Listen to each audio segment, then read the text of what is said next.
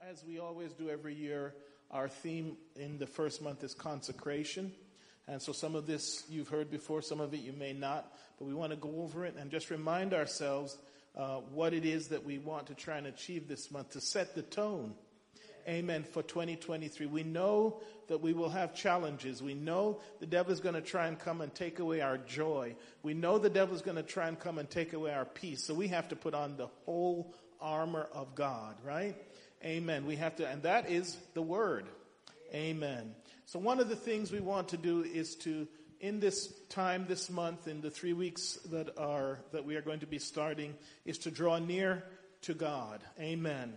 Joshua told the people, consecrate yourselves, for tomorrow the Lord will do amazing things among you. When we consecrate ourselves, that is, separate ourselves unto the Lord, that gives the Lord the opportunity to work with us. He's not wanting to bless everybody. He's wanting to bless those who are obedient and are willing to follow him. So what is consecration? Well, it means to set apart for the use of, or by purification. It's to set apart for holy use. I want to be set apart that God can use me. I don't know about you. I'm sure that you have that same desire to be set apart, to be used by the Master. There's nothing better or greater than if we're used by God. Is there anything better than that? Amen. If we're used by God. On top of that, there's so many benefits with being consecrated. And I know that sometimes has a strange sound, like you're trying to be holier than somebody else. No, I'm not trying to be holier than somebody else. I'm just trying to be pleasing to the King of Kings and the Lord of Lords. That's what I want, to be pleasing in his sight. And to do that, we have to consecrate. That means separate ourselves from some things. Now, admittedly, it's hard when we still have to go to work. We still have to live amongst this world. And Jesus said he didn't want us to be taken out of it yet. But he did say, keep them. God can keep you even in a polluted world. God can keep you even when all around you is a big mess. God can do it. Amen. He kept Joseph in prison, right? He kept Jacob in Lebanon. And he can keep us in Milwaukee. I know every night we hear some terrible news. Someone's gotten shot, some crime, some terrible news that is going on. But he has promised that he's going to be able to keep us. Amen. So we're going to look at consecration and see what some of the benefits are and what we plan to do this month to draw near and set the tone for 2023. So consecration has two main purposes. There's an inward and an outward purpose. So we can ask the question, well, why should I be consecrated? I mean, I've got the Holy Spirit, I pray, but there is a time that you should be set apart. In the New Testament, it's specially designated Paul and Barnabas be set apart. It said, consecrate to me Paul and Barnabas. Why? Because there was a special work that they were going to have to do. If God's going to use you for a special work, he wants to set you apart. He said, consecrate to me Paul and Barnabas. It wasn't that the other people in the church had any problem necessarily, but when God has a special job for you, a special calling for you, he wants to separate you. Isn't that something? And that's the time sometimes when we feel alone. But it's because God is separating us out for a special purpose or a special calling. So tonight, I want to go through 7 reasons for consecration, or as another word for it would be another word for consecration. Sanctification, right? Set apart. Amen. So let's look at some of the things that consecration will do for you. It prepares you for an unknown future. When you don't know what's going to happen, it's best to be consecrated. When you don't know what 2023 is going to bring, it's best to be consecrated, to be separated. It prepares you for an unknown future. We're going to look at all 7 of these things in detail, but I want to highlight them right now. Consecration or sanctification, whatever you want to call it, but being aware of a time of devotion to God prepares you for an unknown future. The second thing it does, it prepares you to stand before two. Inward to God and outward to your enemies. When you're consecrated, you can stand before God with a clean heart. And you can also stand before your enemies prepared for battle. So it prepares you to stand inwardly before God and outwardly towards men. The third thing it does, it purifies your motivations. It purifies your motivations so that we're not doing this because we want to be holier than somebody or elevated, but because we want, as I said, our relationship with God to be closer. Amen. I want to be closer to God. Amen. I want to be so close that he, like Abraham says, calls me his friend. Because if you're that close to God, he says, I'm not going to do anything before I tell my friend. God will be your friend when you're that close. But if we're far away and you don't have a conversation, you don't know what's going on. Right? If you're close to your friend, you know what's going on in their life. God wants us to be so close that he will be able to tell us and warn us ahead of time before things happen. So consecration purifies your motivations. Consecration also averts God's judgment and brings God's presence. It enhances that relationship. Consecration also makes the spiritually weak strong. Amen. It's a time of actually, physically maybe not so much, but spiritually a lot. It spiritually makes the weak strong. Consecration is our way to God through the blood of Jesus Christ. The Bible says in the Old Testament, the way they consecrated symbolically things was they would what? Sprinkle the blood. Today, it's through the blood symbolically that Christ shed on Calvary allows us to draw near. Amen. In Hebrews, it says having our hearts sprinkled. Amen. From a guilty conscience. Amen. Consecration also presents Jesus as our role model. We can study how he started his ministry. The first thing he did after he was baptized, what did he do? He went into the wilderness and did 40 days of consecration. He is our role model.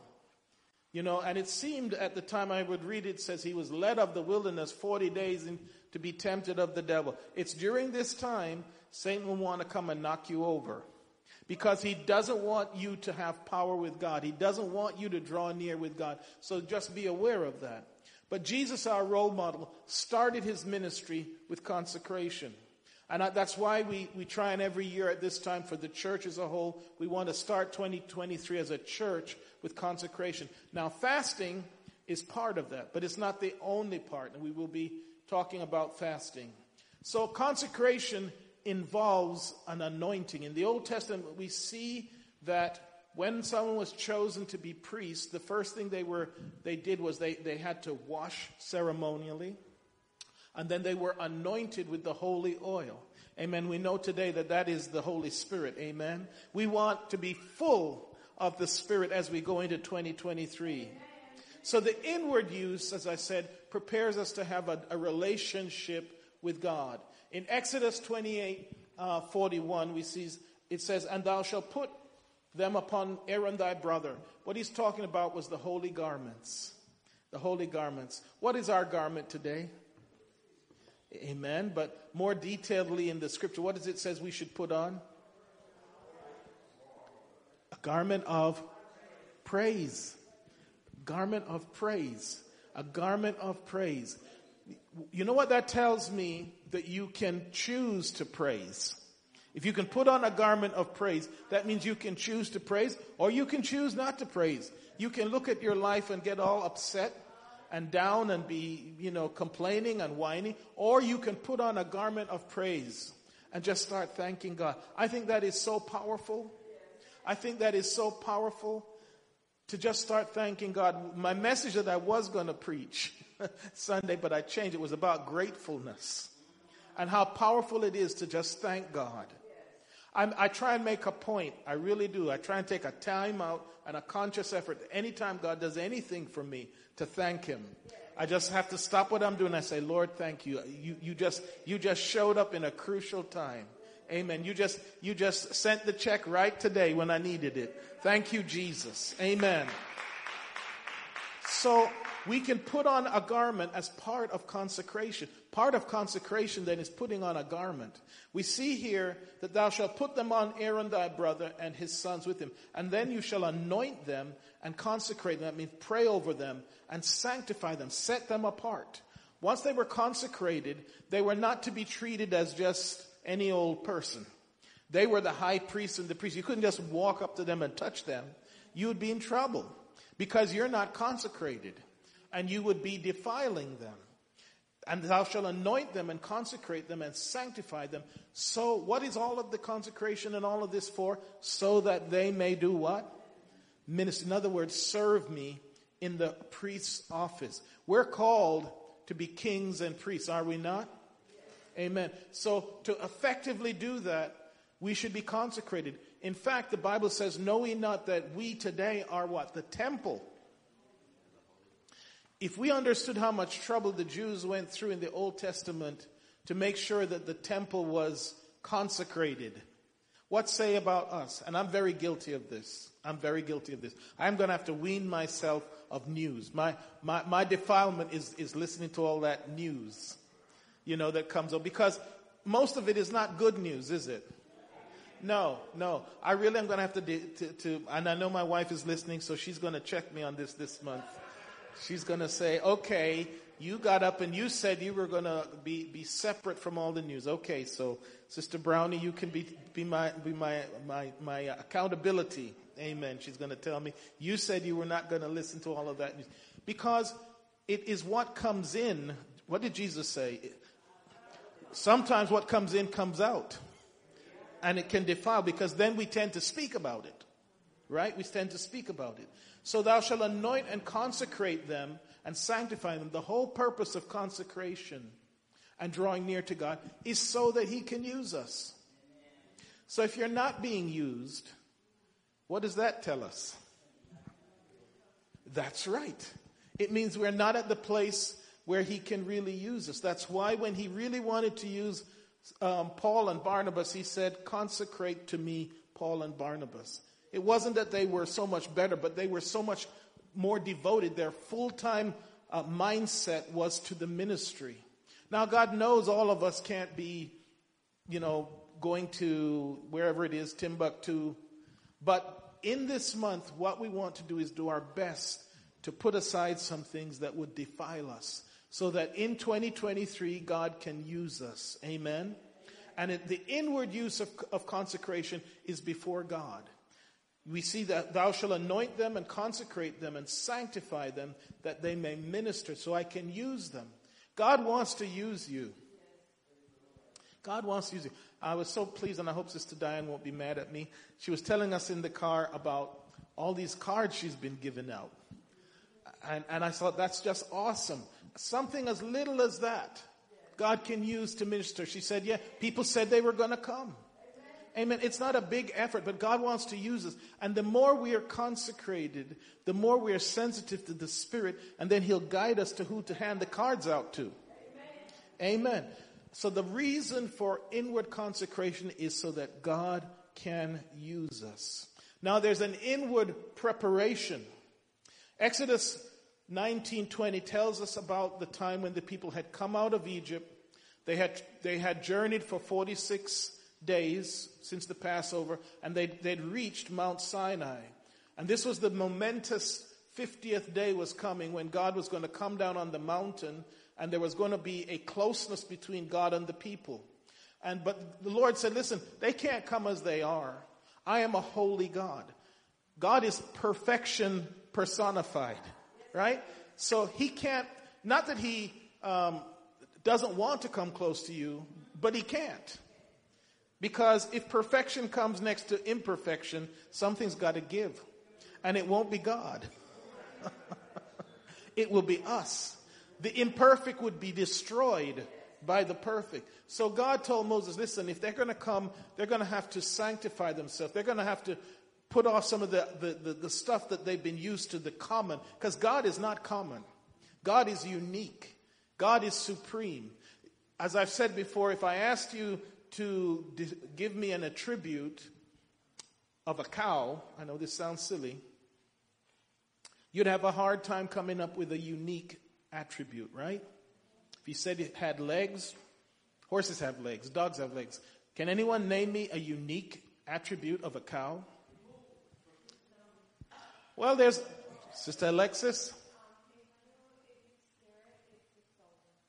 Tips. Well, that's true, but there are some goats that do that too. The point I'm making before you all give me all kinds of stuff is that the attributes that we are so common that it is very hard to tie down any one thing. But when you come to God's attributes, they are unique. When you say immortal, name me some other thing that's immortal. Only God. When you say omnificent, that means knows everything. Omniscient is only God. So only God's attributes are unique. That's why he said, listen, you can't come close to me anytime you want, because my perfection, even though I don't intend it to kill you, will kill you. So he told Moses, sanctify, consecrate the people. Let them first wash their clothes, because God is first of all pure.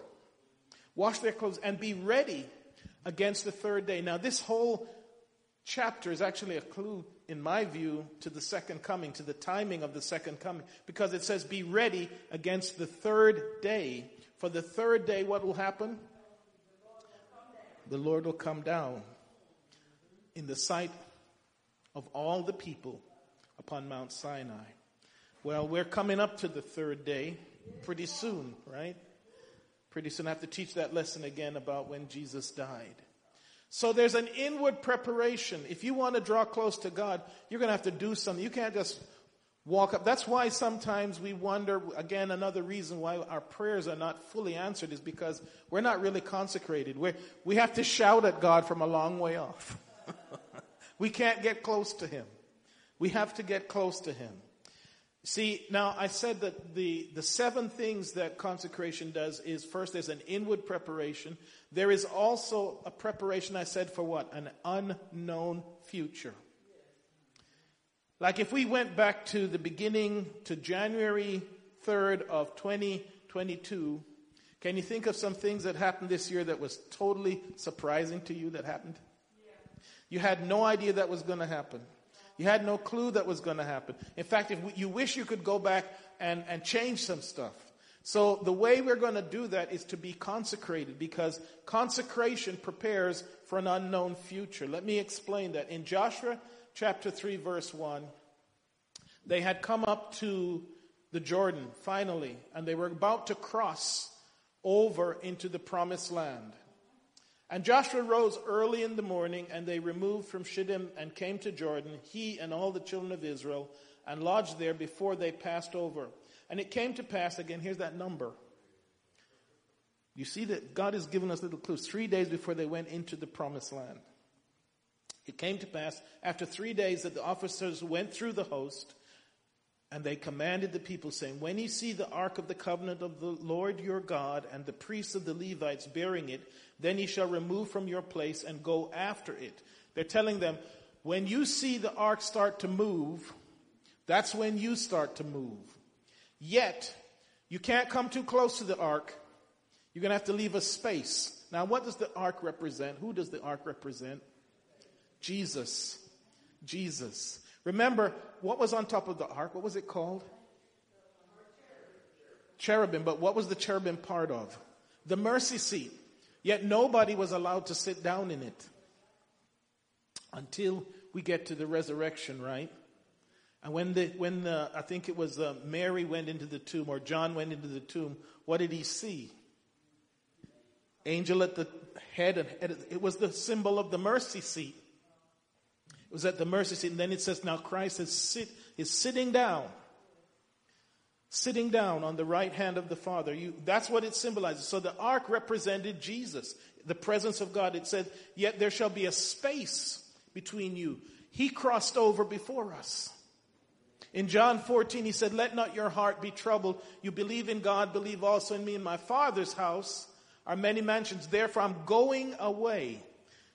Symbolized in this scripture is the ark crossing first into the promised land. The people were told they had to stay 2,000 cubits back.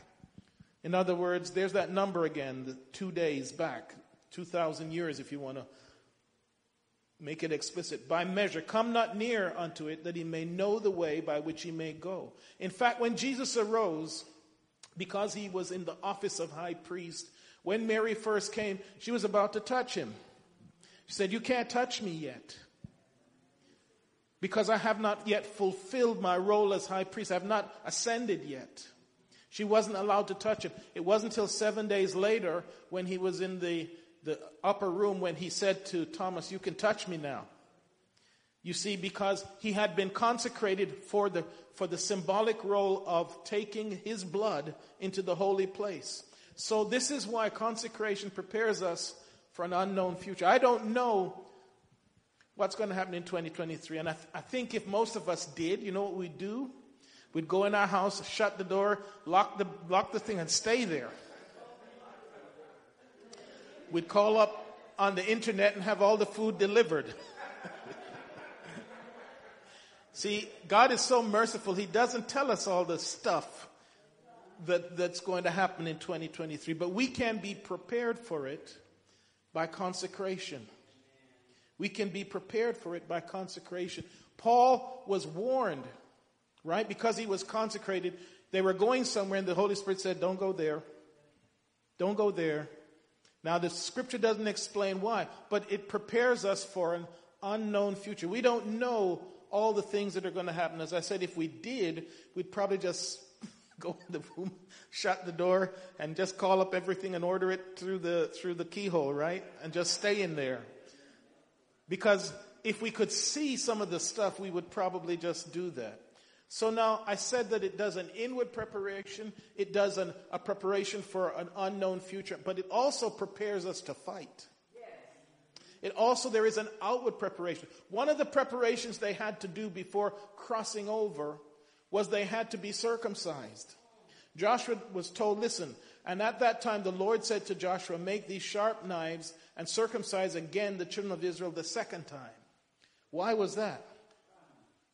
Why did they have to be circumcised? Because the first generation had died out.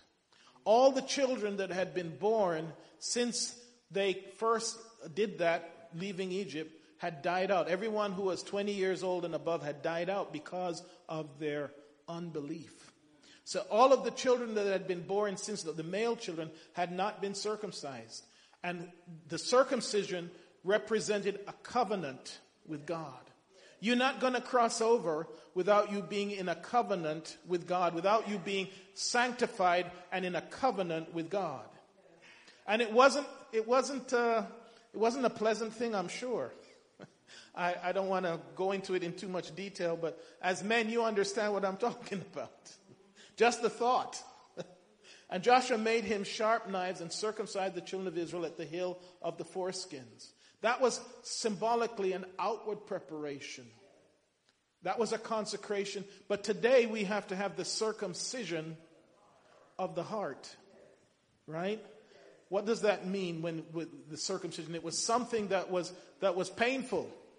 It took some willingness. They didn't have all of the pain-killing drugs that we have today, where they can just numb up stuff. You know, if you're going for a tooth extraction, they just numb you up and pull it out. But that wasn't what they had back then. You had to just grin and bear it, right? Probably all they did was give you certain kind of barks to chew and some other stuff. But there is a sacrifice with an outward preparation. Now, what's the reason for the outward preparation in consecration? Well, let's look at this. And this is the cause why Joshua did circumcise. The Bible tells us why. All the people that came out of Egypt that were males, even all the men of war, died in the wilderness, by the way, after they came out of Egypt. They all died because of their unbelief. They never made it. And their children whom he raised up in their stead, them Joshua circumcised, for they were uncircumcised, because they had not circumcised them by the way. And the Lord said unto Joshua, after they did this circumcision, because they renewed the covenant, the Lord then said unto Joshua, "This day have I rolled away the reproach of Egypt from off of you." See, when we come to God and we are consecrated. He rolls away all of 2022's messes. He's going to take away all of the past, all of the failures, all of the mess. When we are circumcised in the heart, that's what God does. Wherefore the name of the place is called Gilgal unto this day. When they did that, God renewed the covenant with the children of Israel. So the reason for the outward was to renew the covenant. Without consecration for the outward, then they would not be able to. Well, let me just tell you the story. See, God had told them, listen, this is what you do when you go to Jericho, because it's the very first city you're going to fight. Everything inside of Jericho, because it's the first, belongs to me. I am going to give you the victory. You stand no chance of winning against Jericho. Jericho had walls that chariots could ride on. It was a very highly fortified city. But God told them this, listen, I'm going to give you Jericho. And in fact, to prove it, you're not even really going to have to fight. All you're going to have to do is shout. All you have to do is call my name. All you're going to have to do is shout. But the children of Israel were unfaithful in regard to the devoted. In other words, the consecrated things. The things that had been consecrated to be used by God in the tabernacle, the gold and the silver. And one guy looked at it and said, nobody will miss this little bit. Achan, son of Carmi, the son of Zimri, the son of Zerah, the tribe of Judah, took some of them. He took some of the consecrated stuff which he shouldn't have. So the Lord's anger burned against Israel. So here's what happens when you don't respect consecration. You're not going to win. You're going to lose each battle you go into. So they went up thither of the people, about 3,000 men, and they fled before the men of Ai. The next little city, little village, beat them up. And they lost 36 men because of a lack of consecration. Because this one man decided he would get the stuff for himself. And they were routed by the men of Ai, and they killed about 36 of them. See, without consecration, we're not going to stand against the enemy. He's going to be able to whip us. Without respecting the consecrated things, that's what happens. They were routed by the men of Ai, who killed about 36 of them. They chased the Israelites from the city gate as far as the stone quarries and struck them down on the slopes. So that's why consecration is also important for the outward. And so to face the enemy and win, we need to be consecrated. So Joshua didn't know what had happened, so he was very distressed, and he asked God, why has this happened? Why are now we losing against this little city, yet we defeated Jericho? Israel has sinned. They have violated my covenant, which I commanded them to keep. They have taken some of the consecrated things. They have stolen. They have lied. They have put them with their own possessions. That is why Israelites cannot stand against their enemies. So if you're looking for why you're being defeated, don't have to look far. Have you been consecrated? Are you consecrated? If you want to win in 2023, we have to be consecrated. We have to make sure that we're not taking stuff that belongs to God. Right? His due. That's why they could not stand. They turned their backs and run because they've been made liable to destruction. When we don't stay in God's protection, then Satan can get to us. Unless you destroy whatever amongst you is devoted to destruction. Now you say, well, that's all Old Testament. That's Old Testament. That's not relevant in the New Testament. Well, let's look at some New Testament examples of this. And we see that without consecration, they lacked power, the disciples. And one of the multitude answered and said, Master, I brought unto thee my son, which hath a dumb spirit. And wheresoever he taketh him, he teareth him, and he foameth and gnasheth with his teeth, and pineth away. And I spake to thy disciples, and they should cast him out, and they could not. And they were perplexed because they had had success in other circumstances. But what God was showing here, or what Jesus showed, is that there are different kinds of spirits. And some of them are not afraid of us. unless you have a certain level of consecration. Let's look at this. When Jesus saw the people came running together, he rebuked the foul spirit, saying unto him, Thou dumb and deaf spirit, I charge thee, come out of him, and enter no more into him. And the spirit cried. Now this spirit was a really something else, because it fought. It fought even Jesus. I charge thee, come out of him, and enter him no more. And the spirit cried and rent him sore. But in the end it had to come out. And he was as one dead, insomuch that many said he is dead.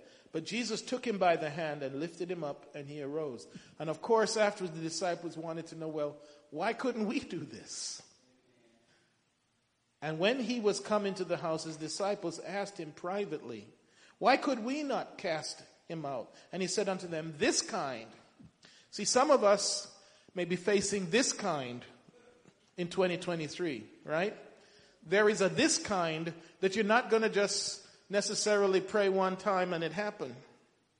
Why could we not cast him out? And he said unto him, This kind cometh forth by nothing but by prayer and fasting. In other words, a time of consecration. A time of consecration. See, there are different kinds of spirits, and some are worse than others. Jesus made that plain when he talked about the man whose house was cleaned, right? And the spirit went and got 7 more that were worse. So there are different kinds of spirits, and some are worse than others. This kind can come forth by nothing but by prayer and fasting. So consecration always gives us the power over the enemy. Consecration, I said, also purifies our motivation. Matthew 5:8 says what? Blessed are the pure in heart for what? Do you want to see God? It's only someone who has a pure spirit. You know, it's not always thinking bad about people. That's not the first thing that comes to your mind when you hear something. It's something negative. No, Job was one of those people. Here's what Job did. This shows you what consecration can do.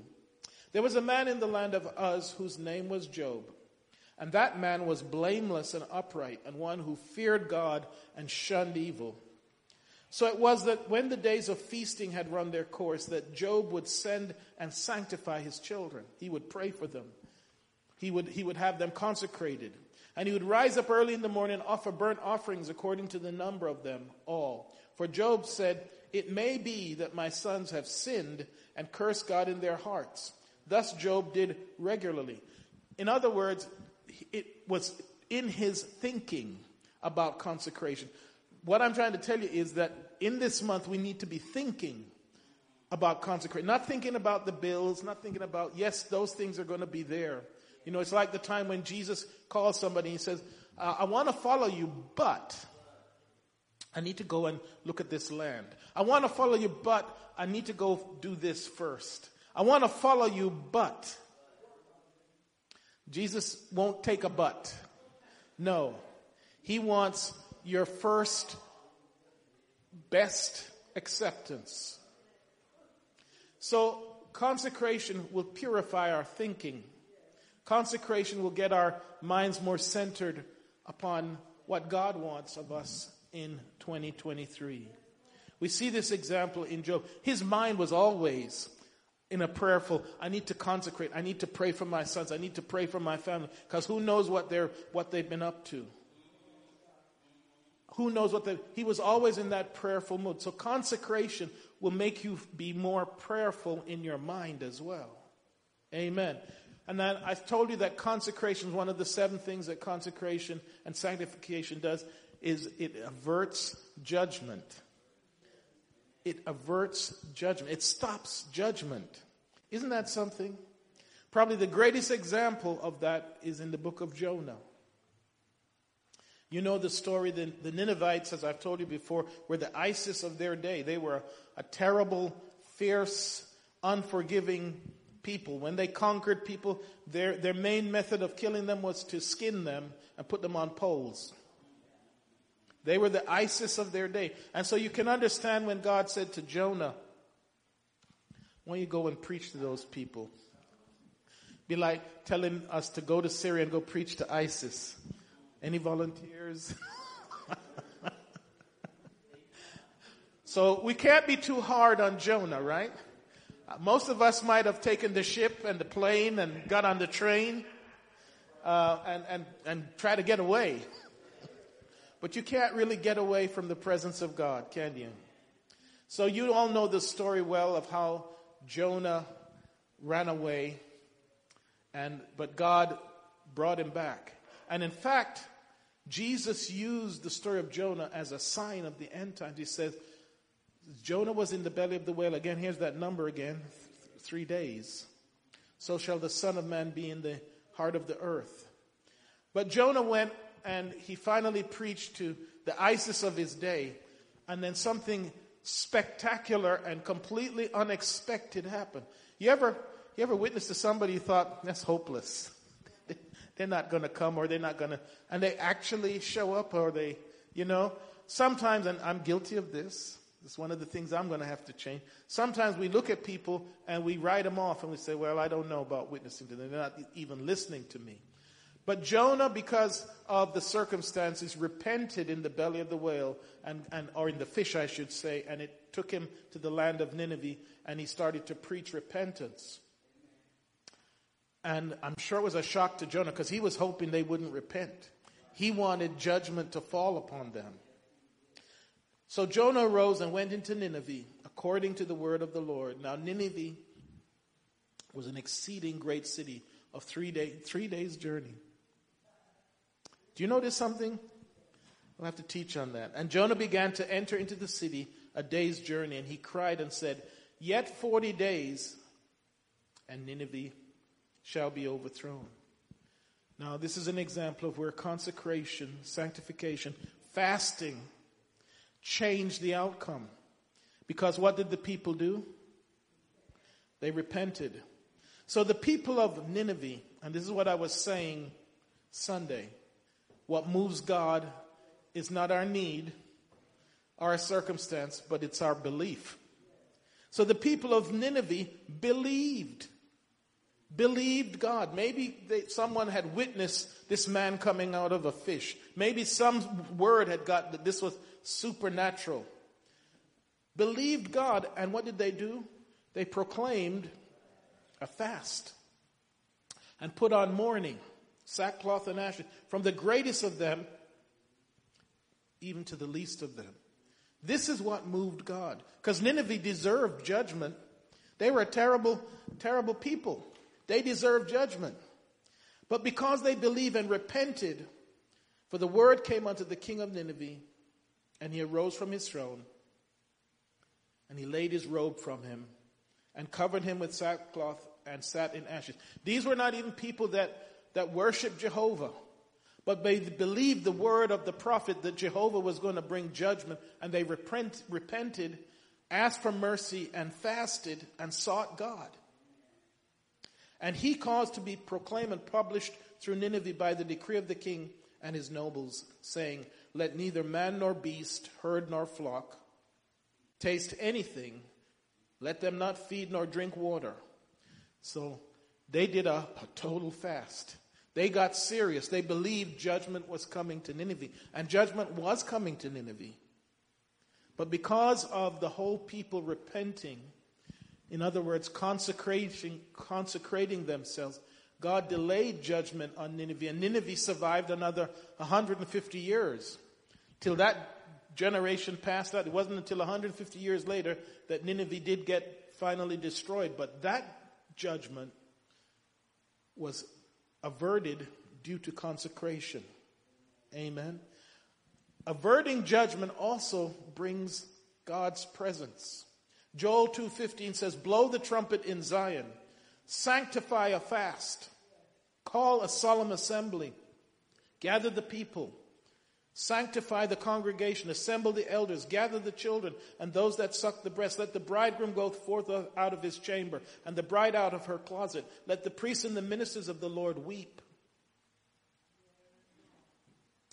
between the porch and the altar, and let them say, spare thy people, O Lord, and give not thine heritage to reproach, that the heathen should rule over them. Wherefore should they say amongst the people, where is their God? In Joel, he was outlining the fact that Israel could be destroyed You know, there's many times when I pray, I pray for the whole church, and I say, Lord, don't remove our candlestick. I want our candlestick to still be there. See, consecration and true repentance and sanctification not only averts judgment, but it also invites God's presence. And then I said that consecration makes the weak stronger, didn't I? Consecration makes the weak stronger.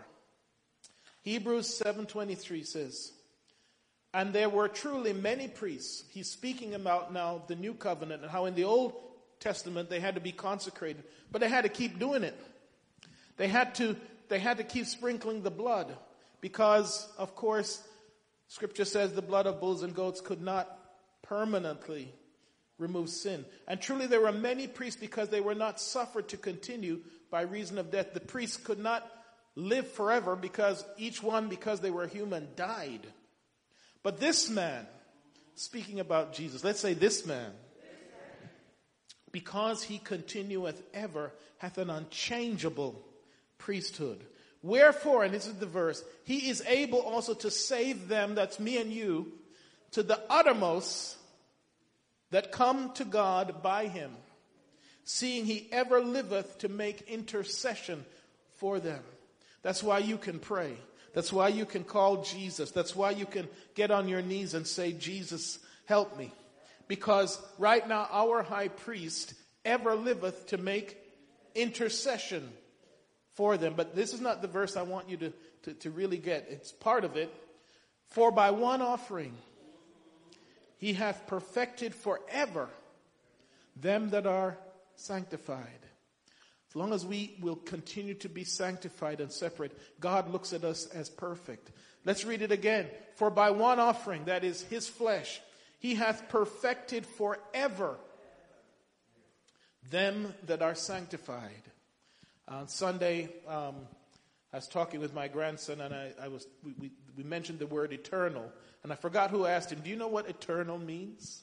And at first he kind of looked around, but that's what this is saying. Forever. God counts us as perfect because, not because of us, but because of his sacrifice. If we keep ourselves separate.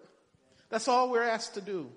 All we're asked to do this year is to withdraw ourselves a little bit from this world so he can pour into us blessing, that we can be his ministers, that we can be his servants, that we can be the called, that we can be the chosen, that we can be the elect.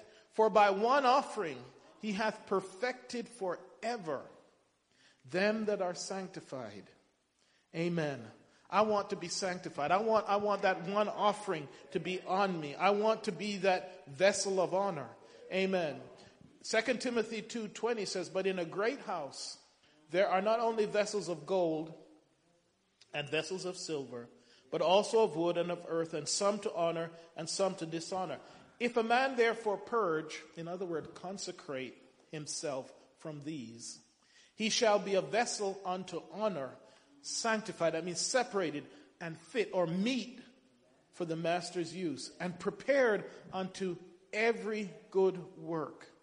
You know, we probably all look in the mirror and think we're pretty good.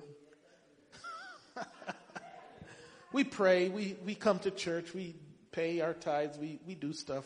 But you know, in all honesty, when we measure ourselves against what the word says, we still have a ways to go. If a man therefore or woman purge himself, in other words, consecrate himself from these, he shall be a vessel unto honor, sanctified and meet, fit for the master's use, and prepared unto every good work. You see, we are supposed to be the firstborn. Remember, when they first went over into Canaan, the first city they came to, God told them, everything in there belongs to me.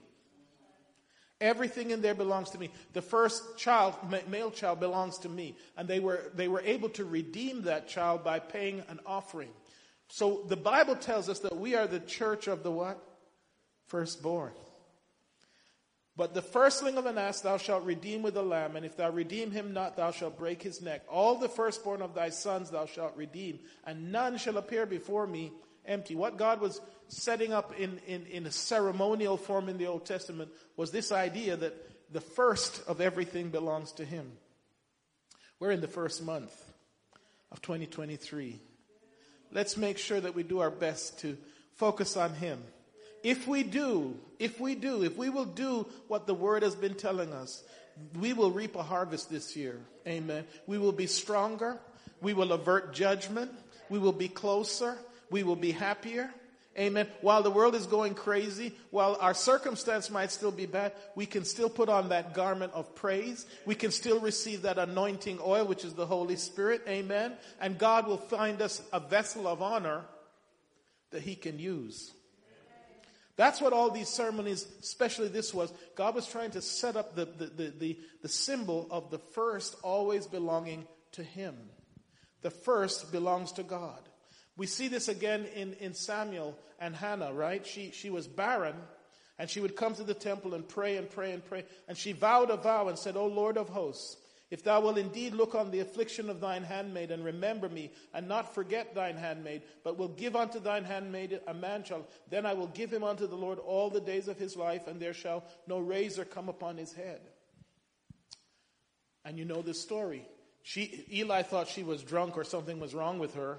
And he spoke to her, and then he told her, "Because of what you've prayed, God is going to do it." Then Eli answered and said, "Go in peace. The God of Israel grant thee thy petition that thou hast asked of him." If we will promise God to give the best of ourselves this month, I believe that He will give the best of Himself the rest of this year. Amen. Paul, I believe in Acts 20, said, "Listen, everything I have I've given to God, so I'm not worried because nobody can break into His house." Right? If everything we have is God's, it's secure. It is safe. So as you know the story, she came and she bore the child Samuel, and he was used by God as one of the greatest prophets of Israel. "For this child I prayed, and the Lord hath given me my petition which I asked of him. Therefore also I have lent him to the Lord. As long as he liveth, he shall be lent to the Lord." And she worshipped the Lord. Amen. 1 Corinthians 6:19, and I quoted this earlier, tells us this is not our body anyway.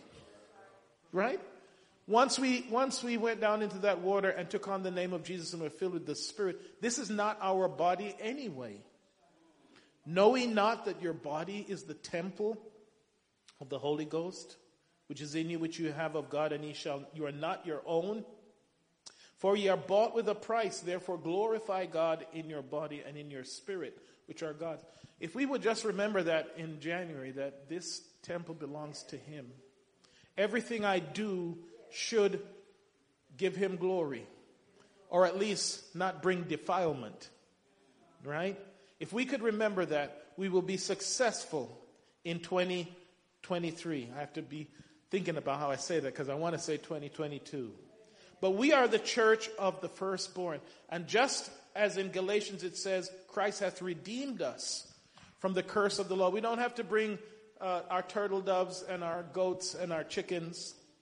"Being made a curse for us, for it is written, Cursed is everyone that hangeth on a tree."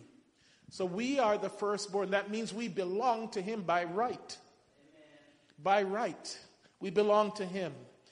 And that's why it is phrased in the New Testament as a husband and wife relationship. "Husbands, love your wife, even as Christ loved the church and gave Himself for it, that he might sanctify."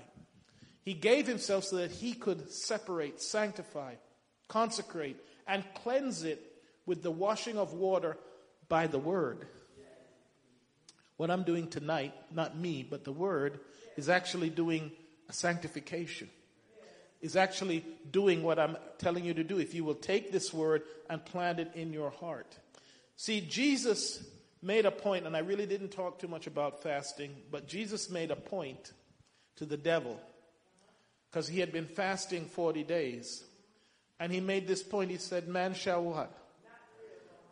No, but by every word that proceedeth out of the mouth of God." If you could stand with me.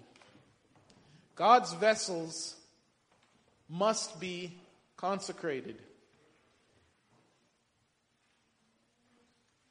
I'll read what I started. "And thou shalt put on them on Aaron and thy brother and his sons with him, and shall anoint them and consecrate them.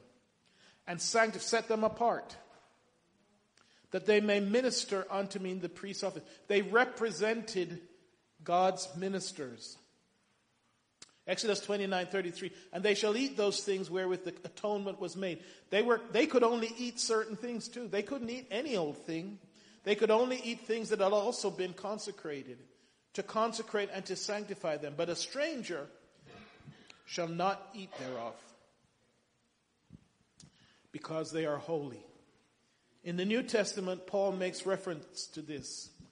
He says that, listen, we have a bread and an altar that a lot of people don't even know about. You see, only the priests could eat the consecrated bread. And Paul was saying, we have some consecrated bread that people don't know about, that we can eat. You know, that is the Word of God. Hallelujah. The Word of God. Amen. The Word of God. Because defilement stops the work. Defilement stops the work. So the priest was not allowed to go near anything that defiled. Even if it was a close relative that died, he was not allowed to go near and touch the body. Neither shall he go into any dead body, nor defile himself for his father or for his mother. Neither shall he go out of the sanctuary, nor profane the sanctuary of his God. Why? For the crown of anointing oil of his God is upon him. If we have the crown of anointing, if we will put on that crown of anointing this month, God will do awesome things in 2023. God will do awesome things in 2023. I absolutely believe that, and I'm talking to myself too. We need to draw closer to God. Our official 21 days starts Sunday or Monday, whichever one you choose. Please pick up a brochure over there which will go into all the different types. We're not, if you can do nothing but stay off of social media, that's a fast. Amen. I'm going to have to try and stay off of news because I'm a news junkie. But all that stuff can defile you. Amen.